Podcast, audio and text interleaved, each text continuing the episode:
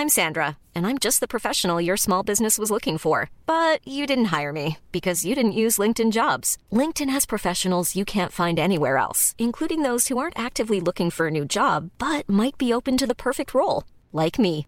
In a given month, over 70% of LinkedIn users don't visit other leading job sites. So if you're not looking on LinkedIn, you'll miss out on great candidates like Sandra. Start hiring professionals like a professional. Post your free job on linkedin.com/people today.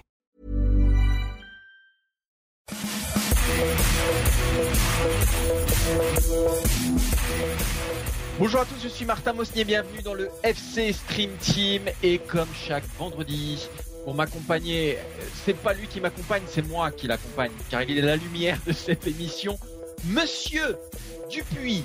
Maxime, comment ça va Maxime? Écoute, euh, ça va Martin, le sémillant Martin Mosnier, le brillant Martin Mosnier. Je dis pas ça pour sa peau qui est parfaitement matifiée grâce à son maquillage de fond.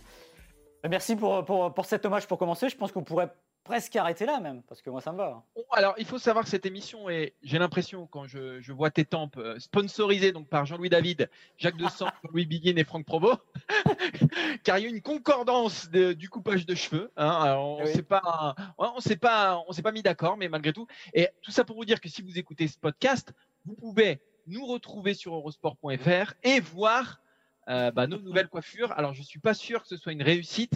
Euh, moi, Maxime, j'aime plutôt bien. Je trouve que tu es bien rafraîchi, ça te rajeunit. Et J'ai bien rafraîchi et j'ai un peu euh, plus rafraîchi qu'habituellement pour, pour, euh, pour, pour faire des économies en fait. Parce que ça, Oui, et puis parce que et puis parce que parce que l'été dure, Maxime, on va pas se dire, on va pas se raconter d'histoire. L'été dure, donc voilà.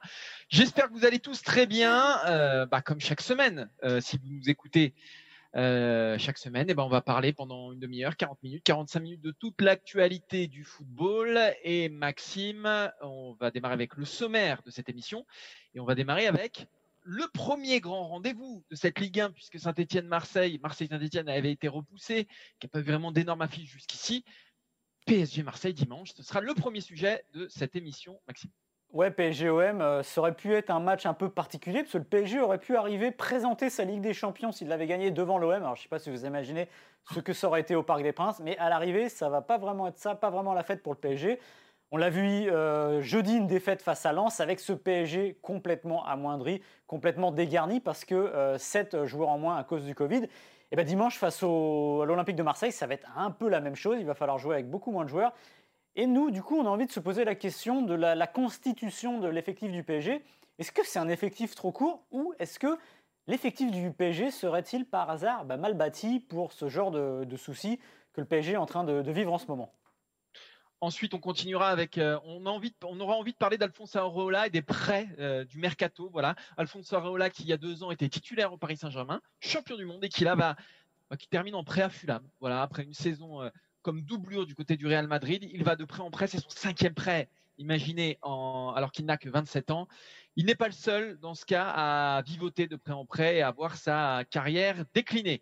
Troisième sujet, Maxime, on reviendra sur l'élection de Vincent Labrune. Ouais, pareil. Alors, Lance PSG, c'était hier, mais il y a eu autre chose hier. C'est l'élection de Vincent Labrune à la tête de la LFP. Élection surprise pour le coup, parce qu'on parlait beaucoup de Michel Denisot à partir du moment où Morinière lui s'était retiré. On pensait que ce serait Denisot, et puis Vincent Labrune est sorti du chapeau. Alors, on a souvent des surprises aux élections de la LFP, mais celle-ci est facilement, on va dire, décryptable. On va vous expliquer pourquoi. Et ce qu'il y a derrière l'élection de Labrune, finalement, c'est aussi la perte de puissance et d'influence d'un certain Jean-Michel Aulas, euh, ça dure depuis euh, le printemps, depuis le Covid. On va parler de tout ça dans la troisième partie de l'émission. Et pour finir, c'est le petit bonbon. C'était un petit truc qu'on a vu ce matin, une déclat. Elle concerne un ancien international français. J'ai presque envie de dire un ancien footballeur aussi, presque. Bah, il n'a pas encore mis euh, officiellement terme à sa carrière, mais il se voit intégrer un staff, pourquoi pas dans l'avenir.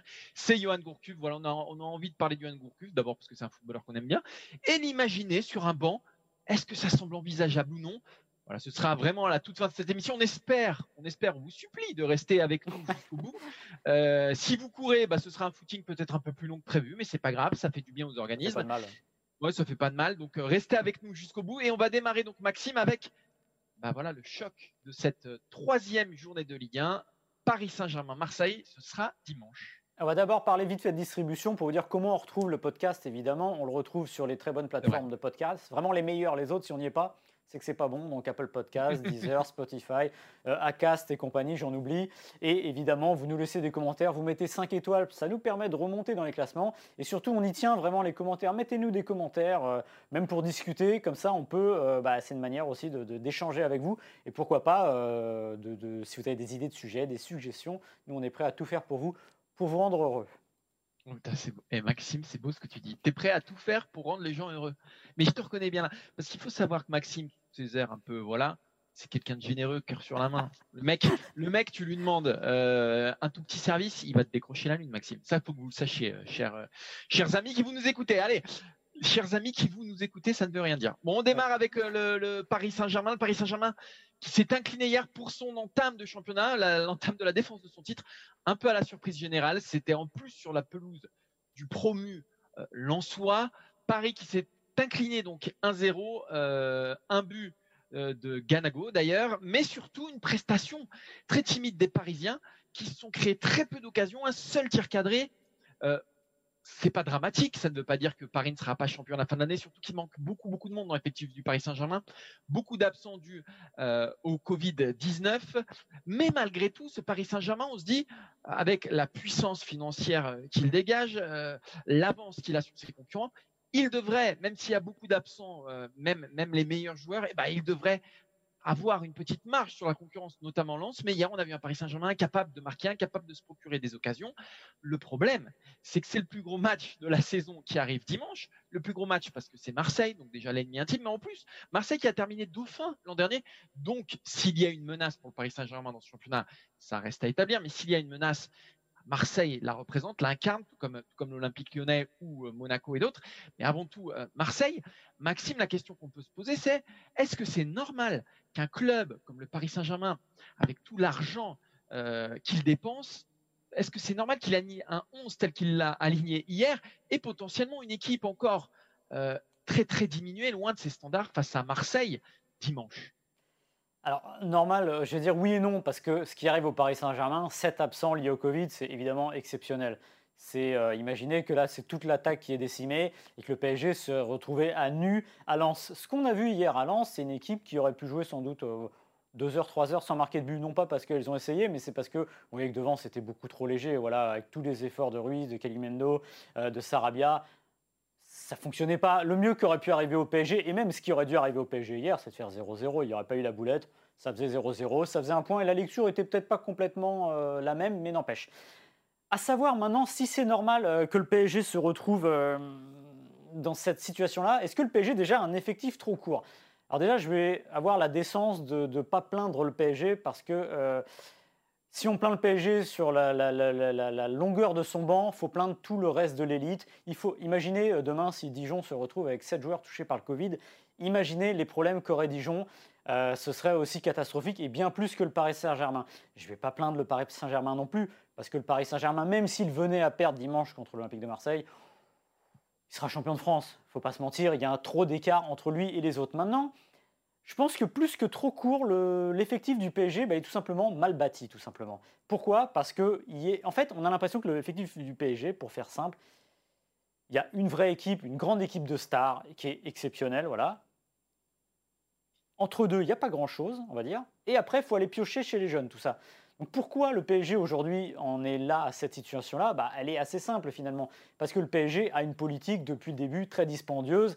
Euh, quand vous achetez Neymar, quand vous achetez Mbappé à 222 millions et 180 millions, évidemment, vous décidez de mettre un peu vos œufs dans le même panier. Si vous regardez aujourd'hui euh, sur le site du Paris Saint-Germain l'effectif du PSG, dans les attaquants, il y a qui? Il y a Neymar, il y a Mbappé, il y a Icardi, donc c'est-à-dire que vous avez quasiment, alors Icardi est en retrait aujourd'hui, il est censé être titulaire. Vous avez quasiment que des titulaires. Et si derrière euh, vous avez un problème, bah, il faut aller chercher, bricoler ou faire monter un Sarabia. Il y a des solutions au PSG, c'est pas le problème. Mais ça explique aussi qu'il y a, y a ce décalage et on arrive à cette situation-là qu'on a eue hier, c'est-à-dire que s'il manque beaucoup de joueurs, il faut aller chercher dans la réserve et c'est ça qui est problématique. Parce que aussi le PSG, on va le dire, les jeunes qui pourraient être entre deux, les fameux Nkunku et compagnie, qu'est-ce qu'ils font? Dès qu'ils peuvent Ils s'en vont. Ben voilà. Et pourquoi ils sont plus là? Parce que justement, c'est aussi la résultante de ce qu'on voit hier, c'est-à-dire que vous ne jouez finalement que si vous êtes, j'exagère, une star ou si vous êtes un joueur établi. C'est très compliqué, que ce soit Tourelle qui l'a souvent fait, il a fait monter des jeunes, notamment en début de saison. Emery avait aussi tenté en début de saison, mais ça va jamais plus loin. Donc la difficulté, c'est de, tenir les objectifs, mais de faire jouer tout le monde. Et à partir du moment où vous appelez Nkunku, que vous êtes titulaire d'une équipe qui a fait une demi-finale de Ligue des Champions, ah oui, il vaut mieux partir du PSG. Donc le PSG aujourd'hui, il est un petit peu pris à son propre jeu. Et moi, si je devais, entre trop court et mal bâti, j'irais quand même plus vers le mal bâti, parce que c'est là qu'on voit qu'il y a un creux, on va dire, derrière les, les 11, 12, 13, 14 joueurs qui sont potentiellement titulaires. Moi, je trouve qu'il y a trop d'écart entre le 11 type et ce qui vient après. Il manque euh, une case un petit peu intermédiaire, mm. surtout en défense et surtout en attaque, D'autant plus que voilà, aujourd'hui Cavani est parti, ça, laisse un trou béant et c'est vrai qu'on est dans un moment, dans une séquence où Paris mm. Saint-Germain a un effectif un peu court en ce moment en tout cas, mm. en attendant, en attendant la fin du mercato. Euh, on s'est amusé à comparer un peu les, équipes réserves bah, des deux clubs qui étaient en finale avec des champions, donc le Paris Saint-Germain et, le Bayern Munich. Et on voit que par rapport au Bayern Munich, eh ben le Paris Saint-Germain, l'équipe l'équipe réserve, enfin le, le 11 le 11 bis ah, il a un peu moins, un peu moins de profondeur, un peu moins de densité, euh, tout simplement.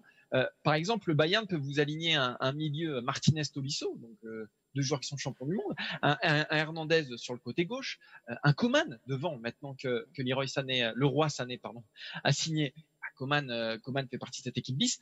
Au Paris Saint-Germain, c'est un peu plus compliqué. Devant, si on devait sortir trois joueurs, eh ben en doublure de, de Neymar, d'Icardi, Di Maria et Mbappé, s'ils jouent tous les quatre, leur doublure c'est Sarabia, et derrière, euh, Draxler joue plus au milieu. Euh, Ressé, enfin voilà, il y a, un petit gap, moi, qui me semble, euh, qui me semble euh, évident par rapport à d'autres équipes. Je parle même pas de Manchester City parce que j'ai regardé l'équipe réserve de Manchester City.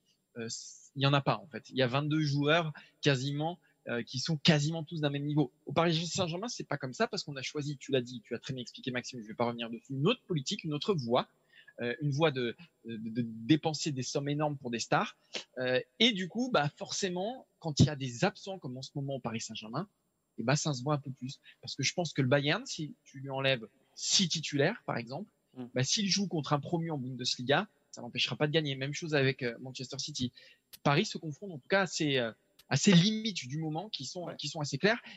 Et, et, juste pour revenir sur, sur l'attaquant, parce que pour moi, c'est ce qui me semble le plus, plus dingue. Faire jouer Kalimundo hier. Euh, alors, il y avait, il y avait euh, Cavani, jusqu'ici, il y avait Cavani à Icardi. Mais il manque pour moi au Paris Saint-Germain cet attaquant qui, euh, voilà, intermédiaire. Qui n'est ni Icardi, ni, ni, ni, ni je vais y arriver, ni Cavani, Qui est un peu plus que Choupo-Moting. voilà, cet attaquant intermédiaire qui ferait du bien. En fait, on, on, a, on, a, un nom, moi j'ai toujours un nom qui me revient, il joue au PSG avant, euh, voilà, c'est un joueur comme Gamero. Voilà. C'est typiquement de, l'attaquant qui fait du bien à une très bonne équipe de Liga, qui n'est pas bâti pour être au Real, qui est sûrement pas bâti pour être titulaire dans ce PSG-là, mais qui aurait alors l'envie aussi, parce qu'il faut être sur le banc, de jouer sur le banc et de rentrer et de mettre des buts.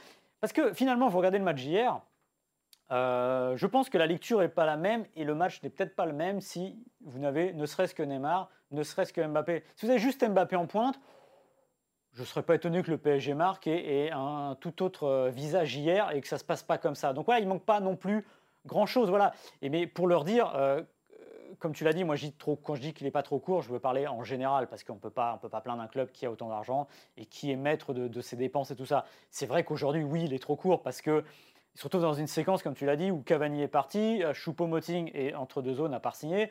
Donc évidemment, c'est que du bricolage. Et pour le coup, c'est pas de peau. Parce que ce match, il arrive presque, alors c'est paradoxal, presque trop tard. Peut-être que s'il avait été joué à la date voulue, PSG, alors il y avait le Covid, ils avaient déjà été touchés, il y aurait eu des tests, peut-être qu'il y aurait eu des joueurs qui auraient été euh, absents, mais peut-être pas tous, et peut-être que ça serait passé différemment.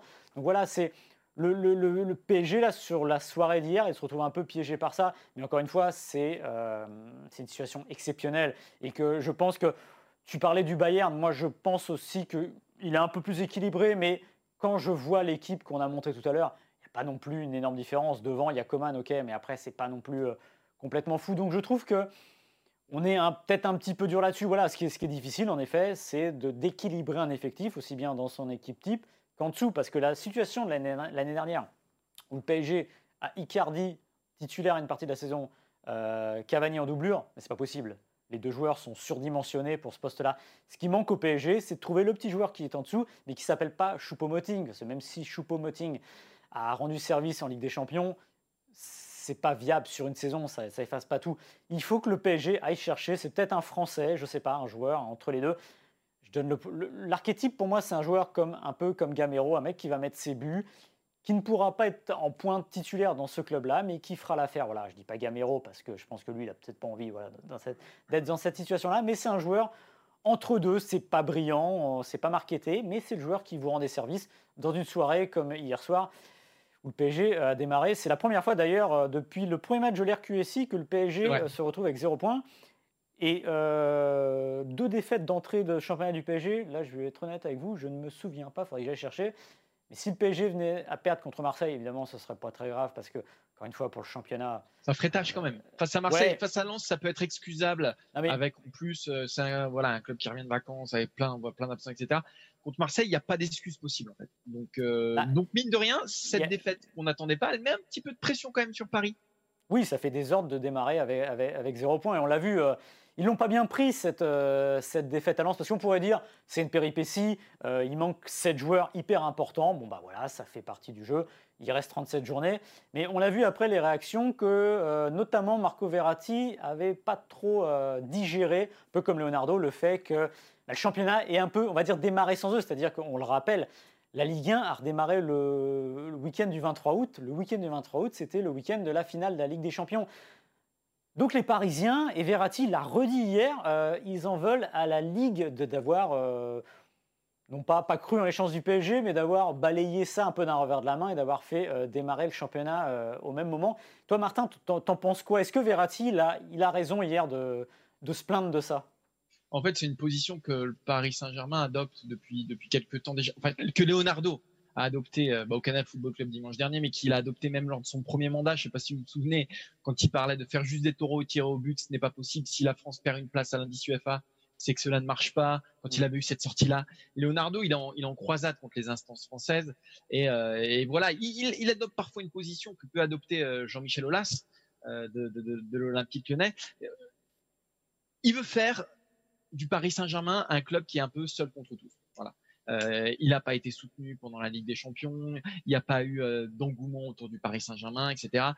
Voilà, moi je trouve que c'est une posture un peu, un peu, un peu simple. Ce qui est certain, c'est que c'est vrai que programmer la première journée de championnat euh, quand il y a une finale de Ligue des Champions, c'est vrai que c'est un peu maladroit du côté de, de, la LFP, mais il faut rappeler une chose, parce qu'on ne peut pas comparer la situation de la France avec celle de l'Allemagne, de l'Angleterre, qui, qui, qui, démarre plus tard, qui démarre ce week-end, c'est que la France, elle, n'avait pas euh, continué son championnat, donc c'était arrêté euh, mi-mars, donc que la Ligue 1 pouvait redémarrer un petit peu plus tôt pour aussi finir un petit peu plus tôt, parce que la saison va être très longue. Donc le calcul de ce point de vue-là, euh, bah, il n'était pas mauvais, il était même plutôt plutôt bon ce calcul-là. Euh, le problème, c'est que le Paris Saint-Germain effectivement est allé un peu loin, qui démarre un peu avec un handicap, c'est certain, puisqu'il n'a pas démarré, il n'a pas joué les, les, les, les, premières journées, parce que finalement son degré de récupération après après la Ligue des Champions est très court mais moi je trouve pas ça scandaleux. Voilà, je trouve pas ça scandaleux euh, et, je trouve qu'ils y vont un peu fort de se cacher derrière ça. Défaite face à Lens euh, première journée et que ce soit euh, voilà l'excuse derrière derrière laquelle se cache Verratti. moi je trouve ça un peu simple et voilà je trouve ça un peu simple. Il y a un élément que tu as oublié si je puis me permettre, c'est que la France, au contraire des autres pays européens, l'été prochain, elle a un euro à gagner. C'est vrai, c'est vrai, c'est vrai, Maxime. Cela dit, euh, si la France gagne l'euro, il n'y aura pas beaucoup de joueurs du Paris Saint-Germain. Hein. un ou deux. Un ou deux, pas beaucoup plus. Non, mais pour être euh, plus sérieux aussi là-dedans, c'est que déjà, culturellement, la Ligue 1 est un championnat qui redémarre avant les autres, tout simplement. La Serie A termine, euh, démarre toujours tard, la Liga démarre tard, et entre les deux, il y a la Première Ligue et la Bundesliga. Donc que la Ligue 1 redémarre avant les autres, c'est pas choquant, et d'autant plus, comme tu l'as dit, c'est le seul championnat qui s'était arrêté. Donc les clubs aussi, ils étaient un peu aux abois. Et plus on des plus le chèque, le premier versement des droits TV, il tombe. Donc ils avaient besoin de ça. Maintenant, là où je suis. Alors, je pense que tout simplement, c'est pas le moment pour le faire hier. C'est-à-dire que tu viens de perdre un match contre un promu, un peu de respect aussi pour lui. C'est pas le moment. Euh, parce qu'au fond, ça change rien que le championnat des marteaux ou pas. Ce match-là, il est hier, ils l'ont perdu. Et le Covid, c'est encore autre chose. Euh, maintenant, c'est vrai que la LFP, dans la droite lignée euh, de ce printemps, euh, c'est pas très sérieux. Voilà, tu as un club, euh, tu as deux. D'ailleurs, on dit un club, ils ont deux clubs qui étaient en quart de finale de la Ligue, enfin huitième et quart de finale de la Ligue des Champions. Ça fait un peu, euh, mais c'est pas la première fois. D'ailleurs, ça fait un peu. Bon, bon on n'y croit pas. De toute façon, on met des dates là. C'est pas la première fois qu'on a des dates qui viennent se chevaucher ou qui sont très proches de finale de, Ligue des Champions, de demi-finale, et qui donnent l'impression que finalement le football français n'y croit pas. on sait que si on va en huitième ou en quart, c'est déjà bien. Donc voilà, ça manque un peu de, de on va dire, d'ambition. Voilà. Mais je pense qu'hier, ce n'était pas le bon moment, même si sur le fond, euh, je suis assez d'accord avec les récriminations du Paris Saint-Germain. Allez, on a fait le tour du Paris Saint-Germain. On va passer au deuxième sujet de cette émission. Euh, on va parler d'un Parisien. Il est toujours Parisien. Il a toujours été Parisien. Encore deux euh, ans. ouais, encore deux ans. C'est Alphonse, Alphonse Areola qui s'est engagé cette semaine avec Fulham. Il s'est engagé en prêt, évidemment. Alphonse Areola, c'est un champion du monde, mm. un gardien de but, 27 ans. 27 ans et déjà 5 prêts dans sa carrière. Voilà. Euh, on a voulu s'intéresser à Alphonse Areola avec Maxime parce que c'est un peu symptomatique. Il est un peu victime de son époque, un peu victime de, du, prêt, du recours au prêt, euh, de ces gros euh, contrats qu'on n'arrive pas à vendre. Du coup, on les prête. Alphonse Areola, comme d'autres, est devenu un peu la variable d'ajustement des, effectifs. et c'est très difficile de construire une carrière quand on se fait prêter un peu partout. En 2017-2018, 43 matchs joués, Alphonse Areola, gardien titulaire euh, du Paris Saint-Germain. Un an plus tard, 31 euh, matchs joués.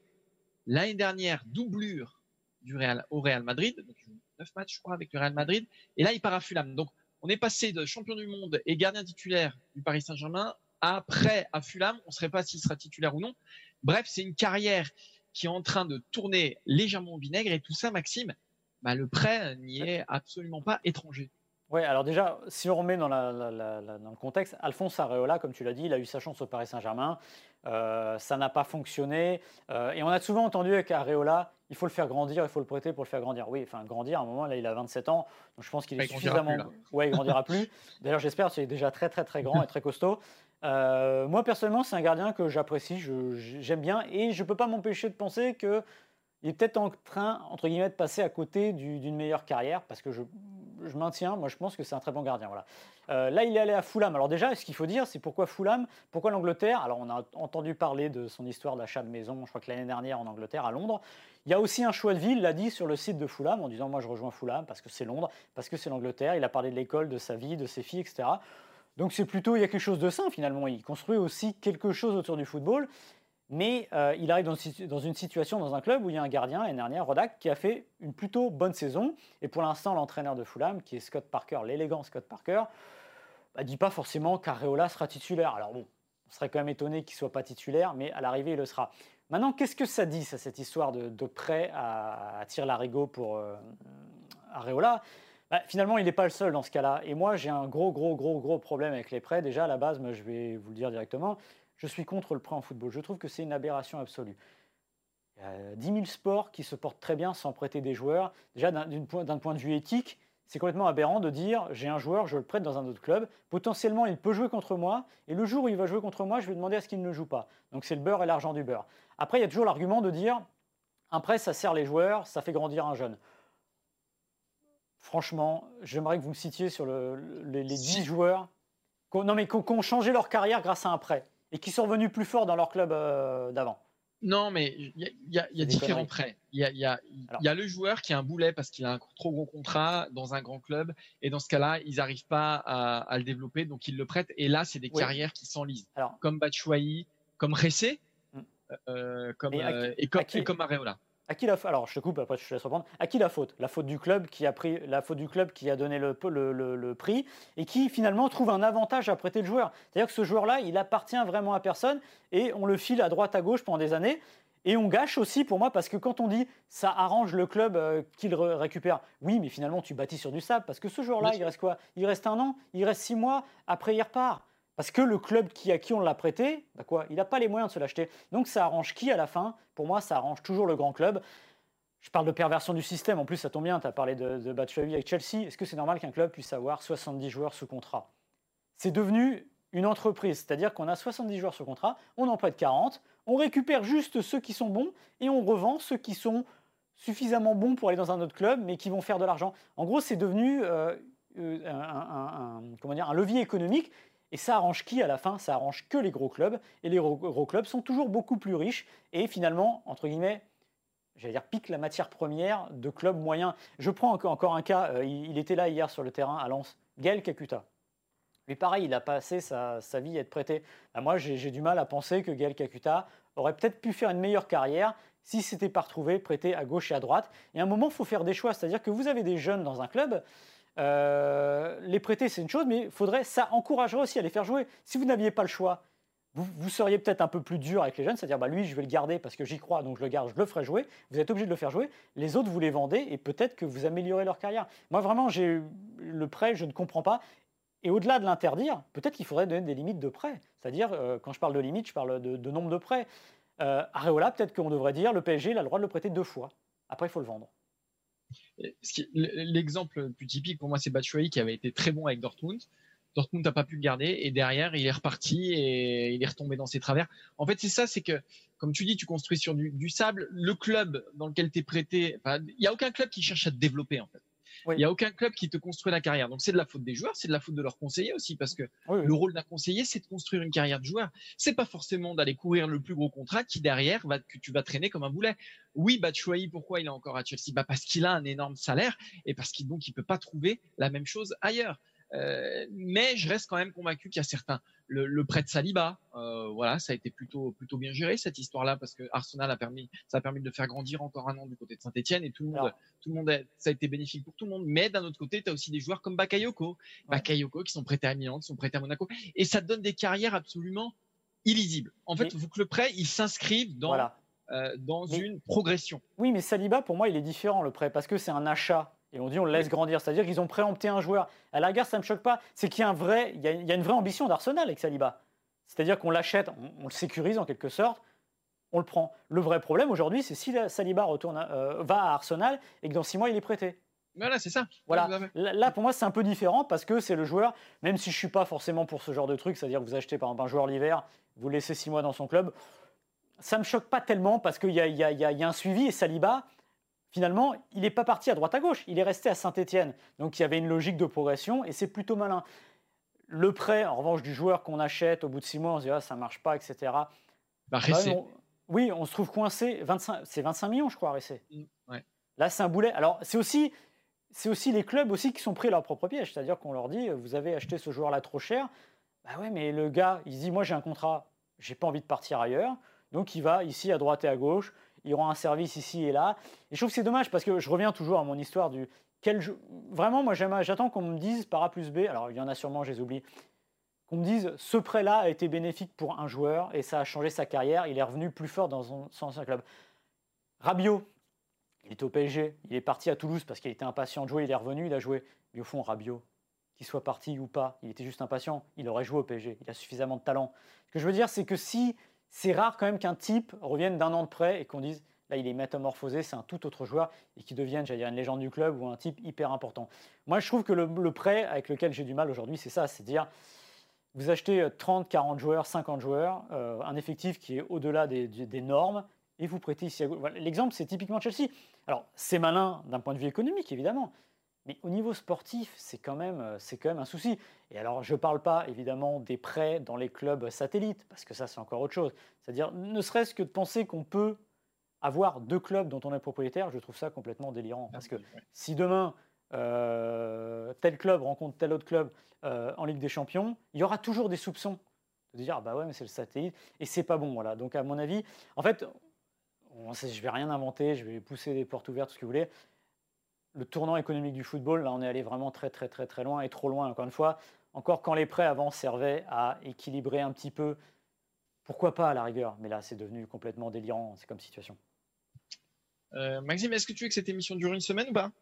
Bah, sur les prêts, sur les prêts, ces trucs-là, pourrais, ça pourrait durer des, heures, des mois, des jours. Ah mais ça, mais ça fait déjà trois heures, hein, Maxime. Donc, déjà trois heures. Ouais. Mais c'est vrai que, mais, encore une fois, moi je comprends pas. C'est comme si toi demain, Martin, euh, on te prête à, à NBC pendant six mois. Est-ce que dans les entreprises, on prête des, joueurs, des gens? Allons-y, allons-y. Faisons, faisons un test, Maxime. Faisons un test. Je pars, je pars à NBC six mois. Euh, mon option d'achat, tu la fixes à combien? Parce qu'il faut rappeler que Maxime est mon chef. Tu la fixes à bah, combien mon option d'achat? Je vais j'ai pas réfléchi encore. Ouais, je te prends Attends, quand même, euh, quelques prêt, Je pense que je mets un prêt sans option d'achat quand même. Ah, voilà, ça, ça me fait plaisir. mais non, mais c'est en fait c'est en fait c'est aussi aussi bête que ça, c'est que les autres sports n'utilisent pas ce système-là et je vois pas pourquoi le foot euh, en particulier a besoin de ce système-là, sinon pour euh, régler un problème économique, euh, quelque chose qui est illogique tout simplement. Voilà. Il est reparti. Hein. Bah, non, non, pas... non, non, t'arrêtes là. Bon, allez, on va passer au troisième sujet et l'élection du président de la LFP qui a un peu surpris tout le monde hier. Nous, les premiers, Maxime, il faut bien le dire, on attendait Michel Denisot. Ce fut Vincent Labrune. Vincent Labrune, ancien euh, président de l'Olympique de Marseille, ancien ennemi intime de ah Jean-Michel Aulas. Même, pas intime. Ouais, même pas intime. C'était effectivement, c'était ennemi tout court. Euh, Jean-Michel Aulas et Vincent Labrune qui sont euh, souvent chicanés lorsqu'ils étaient lorsqu'ils étaient adversaires sur, sur, le terrain. Vincent Labrune qui n'était pas soutenu évidemment par Jean-Michel Aulas. Et finalement, est-ce que cette élection de Vincent Labrune à la tête de la LFP bah, ne souligne pas ce qu'on dit quand même depuis quelques mois et la crise euh, du, football français face à, la pandémie de Covid-19, un petit peu la perte d'influence de Jean-Michel Aulas sur, euh, bah, sur le football français, tout simplement, Maxime. Déjà, on n'est pas à la première élection euh, bizarre à la Ligue. Il y a eu à l'époque Bourgoin et compagnie. C'était d'ailleurs c'était la, team Olas. la dernière élection, souvenez-vous, Raymond Domenech? La cellule de crise, il a fallu ramener Nathalie Bois de la Tour, qui était pour le coup la protégée de Olas. Bah, cette fois, ça n'a pas marché puisque Vincent Labrune euh, a été élu président euh, de la Ligue. Alors c'est une grosse surprise parce qu'en plus, lui, il est très malin et très bon. Il a caché son jeu jusqu'au bout parce qu'on croyait que ce serait l'ancien patron de l'équipe, Morinière, ou euh, Deniso, l'ancien boss du PSG, qui serait là. Et puis finalement, on s'est dit, oh, ça va être Deniso. il est dans un fauteuil. En plus, Deniso, pour ce qu'il représente dans le football français, son passé, le personnage, la compétence, tout ça. Et qu'est-ce qu'on a vu arriver hier sur nos téléscripteurs? Eh Tout simplement euh, Vincent Labrune. Alors évidemment, c'était une énorme surprise. Et comme tu l'as dit, pour euh, Jean-Michel Aulas, c'était pas forcément une bonne surprise. D'ailleurs, après, quand il a été interrogé, il devait être content d'avoir son masque parce que ça cachait un peu, enfin, ça cachait à peine ses émotions. Souvenez-vous quand même, tu parlais de leurs inimitiés. C'est quand même quelqu'un. Alors, on peut avoir des, désaccords avec d'autres présidents de club, mais c'est quand même quelqu'un que Aulas a traité de guignol. Devant la, phrase exacte, c'est Vincent Labrune est un guignol. Il ne durera pas aussi longtemps qu'il le croit dans le voilà. football. C'est assez exceptionnel. C'était il y a 5 ans. Voilà. Fleuret Moucheté, la violence, entre guillemets, à Fleuret Moucheté de cette phrase-là, parce que même quand Olas a des désaccords avec d'autres, c'est plus, euh, plus calme, à part quand c'est un certain journaliste de l'équipe qu'il avait, il est allé aller un peu plus loin euh, dans ce qu'il avait dit à l'époque.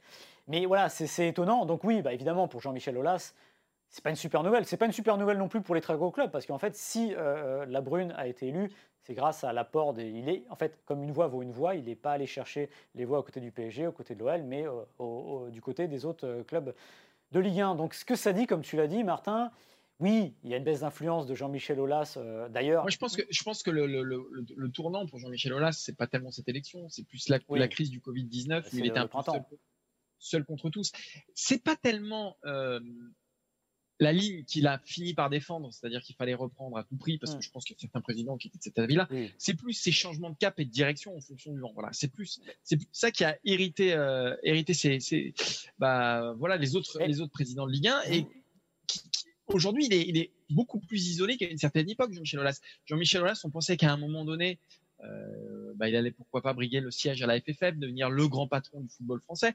Je dis pas qu'il a, qu'il n'a plus aucune influence, qu'il ah mais on, remarque depuis quelques mois quand même un effritement de son pouvoir euh, sur le, football français. Et cette élection de Vincent Labrune en est bah, le témoignage le plus, le plus évident aujourd'hui. Bah, si, je devais résumer ça par une phrase, vous ne pouvez pas incarner euh, le, collectif quand vous avez été aussi individualiste au moment euh, du printemps. Exactement. Voilà, c'est parce qu'il il, s'en défend, il a raison de s'en défendre, il dira ce qu'il veut, c'est un formidable président, on le sait, et ça on le redira jamais assez. Il n'empêche qu'il a défendu juste son club euh, au moment du Covid. Il n'a même pas fait semblant à la rigueur. Enfin, si, il a fait semblant, mais il aurait pu peut-être mettre un peu d'eau dans son vin et dire bah voilà, les autres clubs. Non, non, il l'a pas fait. Et là on voit aussi que ça s'est effrité, c'est que. Il voulait revenir à la Ligue. Finalement, il dit non, non, mais je vais rester à la FFF, ça se passe très bien, je suis très content au COMEX, tout ça. Mais au fond, il n'était pas si bien que ça, parce que Noël Le Gret, pendant la, crise, il lui en a un peu voulu d'avoir euh, euh, siffler la fin de la récréation. Donc au fond, là, il essaye de rester là où on veut bien lui et là où il n'avait pas le risque, parce que là, il y avait un vrai risque qu'il ne soit pas élu, Jean-Michel Aulas, dans les instances de la Ligue. Donc en fait, il a préféré rester à la FFF. C'est très malin, il dira jamais ça, évidemment, il ne l'a pas dit comme ça, mais c'est aussi ça. Donc oui, le printemps a fait beaucoup contre lui pour le coup, et hier il s'est appris bah, pour le coup un petit retour de bâton, même si après il faut un peu dédramatiser ce qui s'est passé hier, si j'étais lyonnais, si j'étais parisien, oui, Vincent Labrune est l'ancien président de l'Olympique de Marseille, euh, qui est une autre puissance du championnat, oui, il s'entend très bien avec Héros, mais le but de Labrune, c'est pas de tirer dans les pattes du PSG, c'est pas de tirer dans les pattes de l'OL. Le but de Labrune, c'est de réussir sa mission en tant que président de la Ligue. Et euh, un président de la Ligue ne réussira pas sans le PSG, sans l'OL, et de faire qu'elle soit plus prospère pour les droits TV, toutes ces choses-là. Donc il ne faut pas fantasmer à se dire il y a une perte d'influence, il y a une perte d'influence d'Olas dans, les, instances. Mais au fond, euh, il travaillera aussi avec euh, Vincent Labrune, ce qui va être un peu assez savoureux. Parce que le, guignol là, qui ne devait pas rester longtemps dans le foot, bah, il est encore là cinq ans après. Et ça dit aussi long de, de, de Vincent Labrune, qui est pour le coup plutôt costaud quand même. Allez, on va terminer cette émission avec euh, un autre revenant bah, qui n'est pas encore tout à fait revenu. Hein, lui, contrairement à Vincent Labrune, c'est Johan Gourcuff, l'ancien milieu des Girondins de Bordeaux et, de l'équipe de France, et qui, dans une interview pour un, média bordelais, revenait euh, sur euh, l'actualité des, Girondins. Et puis, il a eu cette petite phrase qu'on avait envie de commenter avec Maxime intégrer un staff, pourquoi pas dans l'avenir.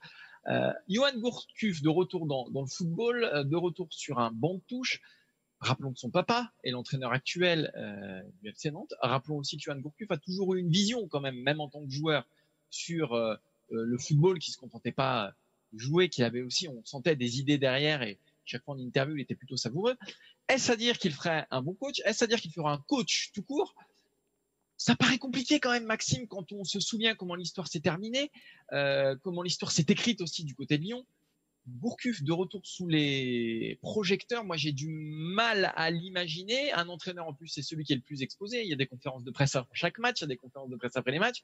Et imaginez Gourcuff, Johan face au micro, euh, ça me paraît, ça me paraît un peu compliqué. Dans un rôle d'entraîneur principal en tout cas. Ouais, et c'est dommage parce que alors on va revenir sur le joueur. Moi alors là, j'assume complètement. J'étais à peu près fan du joueur parce que le futur Zidane, bah oui, c'était lui. Il n'y a pas normalement. Alors évidemment, il n'y a pas que les jambes, il y, a, la tête et tout ça. Voilà, il était peut-être pas assez fort et peut-être pas assez intégré dans, ce milieu qui est particulier. Mais voilà, footballistiquement, c'était un joueur fabuleux, beau à voir jouer. Il y avait tout et qui respirait le foot. Alors c'est vrai que pourquoi on a réagi là-dessus? Parce que ce matin, on a vu ça, on s'est dit ah ouais, quand même, c'est marrant qu'il parle de ça parce que déjà, j'imaginais absolument pas qu'il pense même revenir un jour dans le milieu du foot. J'ai l'impression qu'il il en veut plus au milieu du foot que le contraire, parce que évidemment ça a fait, ça fait sa fortune et sa carrière, mais il a pris suffisamment de coups et on voit que ce n'était pas forcément un milieu fait pour lui. Mais quand vous discutez un petit peu avec Johan Gourcuff de football, c'est passionnant tout simplement, il n'y a pas mieux. Euh, discutez, prenez une demi-heure, discuter avec le papa Christian Gourcuff de football, c'est exceptionnel. Voilà, c'est des gens passionnés ils connaissent ça sur le bout des ongles, vous avez envie de, parler, vous pourriez parler des heures, rester avec eux. Voilà, donc rien que le fait d'imaginer euh, Johan Gourcuff parler football, revenir sur un banc plus tard après sa carrière et devenir entraîneur, ce serait génial. Maintenant, comme tu l'as dit, je ne sais pas ce que tu en penses, Martin, mais dans le rôle moi, si je le, moi, si je le vois revenir, très, très honnêtement, euh, là, dans, l'état actuel des choses, eh ben, à Bordeaux, comme ah adjoint, je sais pas, euh, adjoint euh, en charge d'un secteur, par exemple, et sous l'égide de Jean-Louis Gasset, le papa Gasset, qui protège ses joueurs et tout ça. Là, ce serait un truc parfait. Bah bah alors, le placardé, entraîneur principal d'un club de Ligue 1, euh, je pense que un, il n'est pas prêt à assumer toute cette charge médiatique, parce que imaginez Johan Gourcuff qui revient sur un banc, ce serait voilà. Et deux, je suis pas sûr qu'il en ait envie. En revanche, qu'il a envie de retrouver les terrains pour bah, voilà, pour conseiller ou peut-être même auprès des jeunes, je sais pas, ou euh, dans des clubs peut-être un peu moins exposés comme Rennes, comme euh, comme Bordeaux ou même comme Nantes avec son papa, pourquoi pas? Oui, oui, pourquoi pas, mais en l'état actuel des choses, ça me semble très compliqué d'aller d'aller au-delà de ça. Il y, a, un mot qu'on a vu dans son interview, il me semble, euh, mais dont on a parlé même avant de la lire, c'est sérénité. si Johan Gourcuff a besoin de quelque chose, c'est évidemment de la sérénité. c'est un joueur qui marche aussi à l'affect, qui a été pas se mentir, qui a été aussi flingué par Naïsna, par euh, la Coupe du Monde 2010, on ne reviendra pas là-dessus. Voilà, on est passé à côté d'un peut-être un des meilleurs joueurs euh, de l'histoire du football français, simplement parce que c'est un joueur fantastique, encore une fois. Voilà, il, a, sûrement ses fautes aussi, voilà, mais je pense qu'il n'est pas prêt. Il est, c'est pas qu'il n'est pas prêt, je pense qu'il n'est pas fait pour affronter le monde médiatique tel qu'il est. Alors, comme tu l'as dit, oui, peut-être que dans, un, dans une atmosphère comme Bordeaux, où c'est plus feutré en tant qu'adjoint ou en tant que spécialiste de quelque chose, bah oui, ça marcherait, ça pourrait, et ce serait intéressant, mais encore une fois, c'est presque dommage de, c'est comme Christian Gourcuff. Ces profils-là, le football français en a besoin. Alors, Christian Gourcuff, il a ses défauts. Il est très professoral, il donne des leçons, etc. Et quand même, 70-80% de ses leçons sont bonnes et sont bonnes à écouter. Et c'est un type qui est, encore une fois, je le dis, passionnant et qui respire le foot et dont on a besoin. Et je pense que, évidemment, bah, les chiens font pas des chats et que le fils de Christian Gourcuff, il suffit encore une fois de parler avec lui. Euh, si vous retrouvez des analyses de, lui de match, de mi-temps, d'après-match, il y a souvent un petit truc qui vous dit Ah ouais, lui, il a vu ça, ça, un autre footballeur lambda l'aurait pas vu. Et bien Gourcuff, il avait ça aussi euh, en tant que joueur. Et c'est vrai que du coup, c'est vraiment une curiosité, on aimerait bien, mais bon, encore une fois, je pense que c'est très difficile. Ou sinon, ce serait peut-être à l'étranger, un peu plus incognito. Et le problème, je pense que les médias reviendraient vite là-dessus et ce serait très compliqué pour le coup quand je t'entends euh, dresser le portrait de Christian Gourcuff, Maxime, je me dis que tu es un peu le Christian Gourcuff du journalisme, en fait. Passionné, érudit. Professoral, tu veux euh, dire, c'est ça qui est les donneurs de leçons. Ah, j'ai pas dit professoral, Maxime, c'est toi qui l'as dit. c'est toi qui l'as dit, Maxime. Bon, en tout cas, on vous remercie. Merci, Maxime, de nous avoir suivis cette semaine encore. On espère que ça vous a plu. On se donne rendez-vous évidemment la semaine prochaine. Euh, bah, on vous rappelle que vous pouvez nous écouter soit en podcast, toutes les bonnes plateformes de podcast, ouais. Euh, podcast, podcast, Google, etc. Vous nous trouvez partout. Et vous restez évidemment sur Eurosport tout ce week-end parce que vous avez la fin de l'US Open avec la finale dame et les demi-finales hommes plus la finale homme. Et évidemment euh, la fin de la deuxième semaine du Tour de France qui est absolument passionnant. Donc euh, Eurosport. Et d'ailleurs vous retrouvez Eurosport sur le site eurosport.fr désormais puisqu'il suffit de cliquer là et vous avez tout l'environnement et tout ce qui se passe sur la chaîne de télévision. Merci à tous. On se donne rendez-vous la semaine prochaine. Salut. Salut Martin.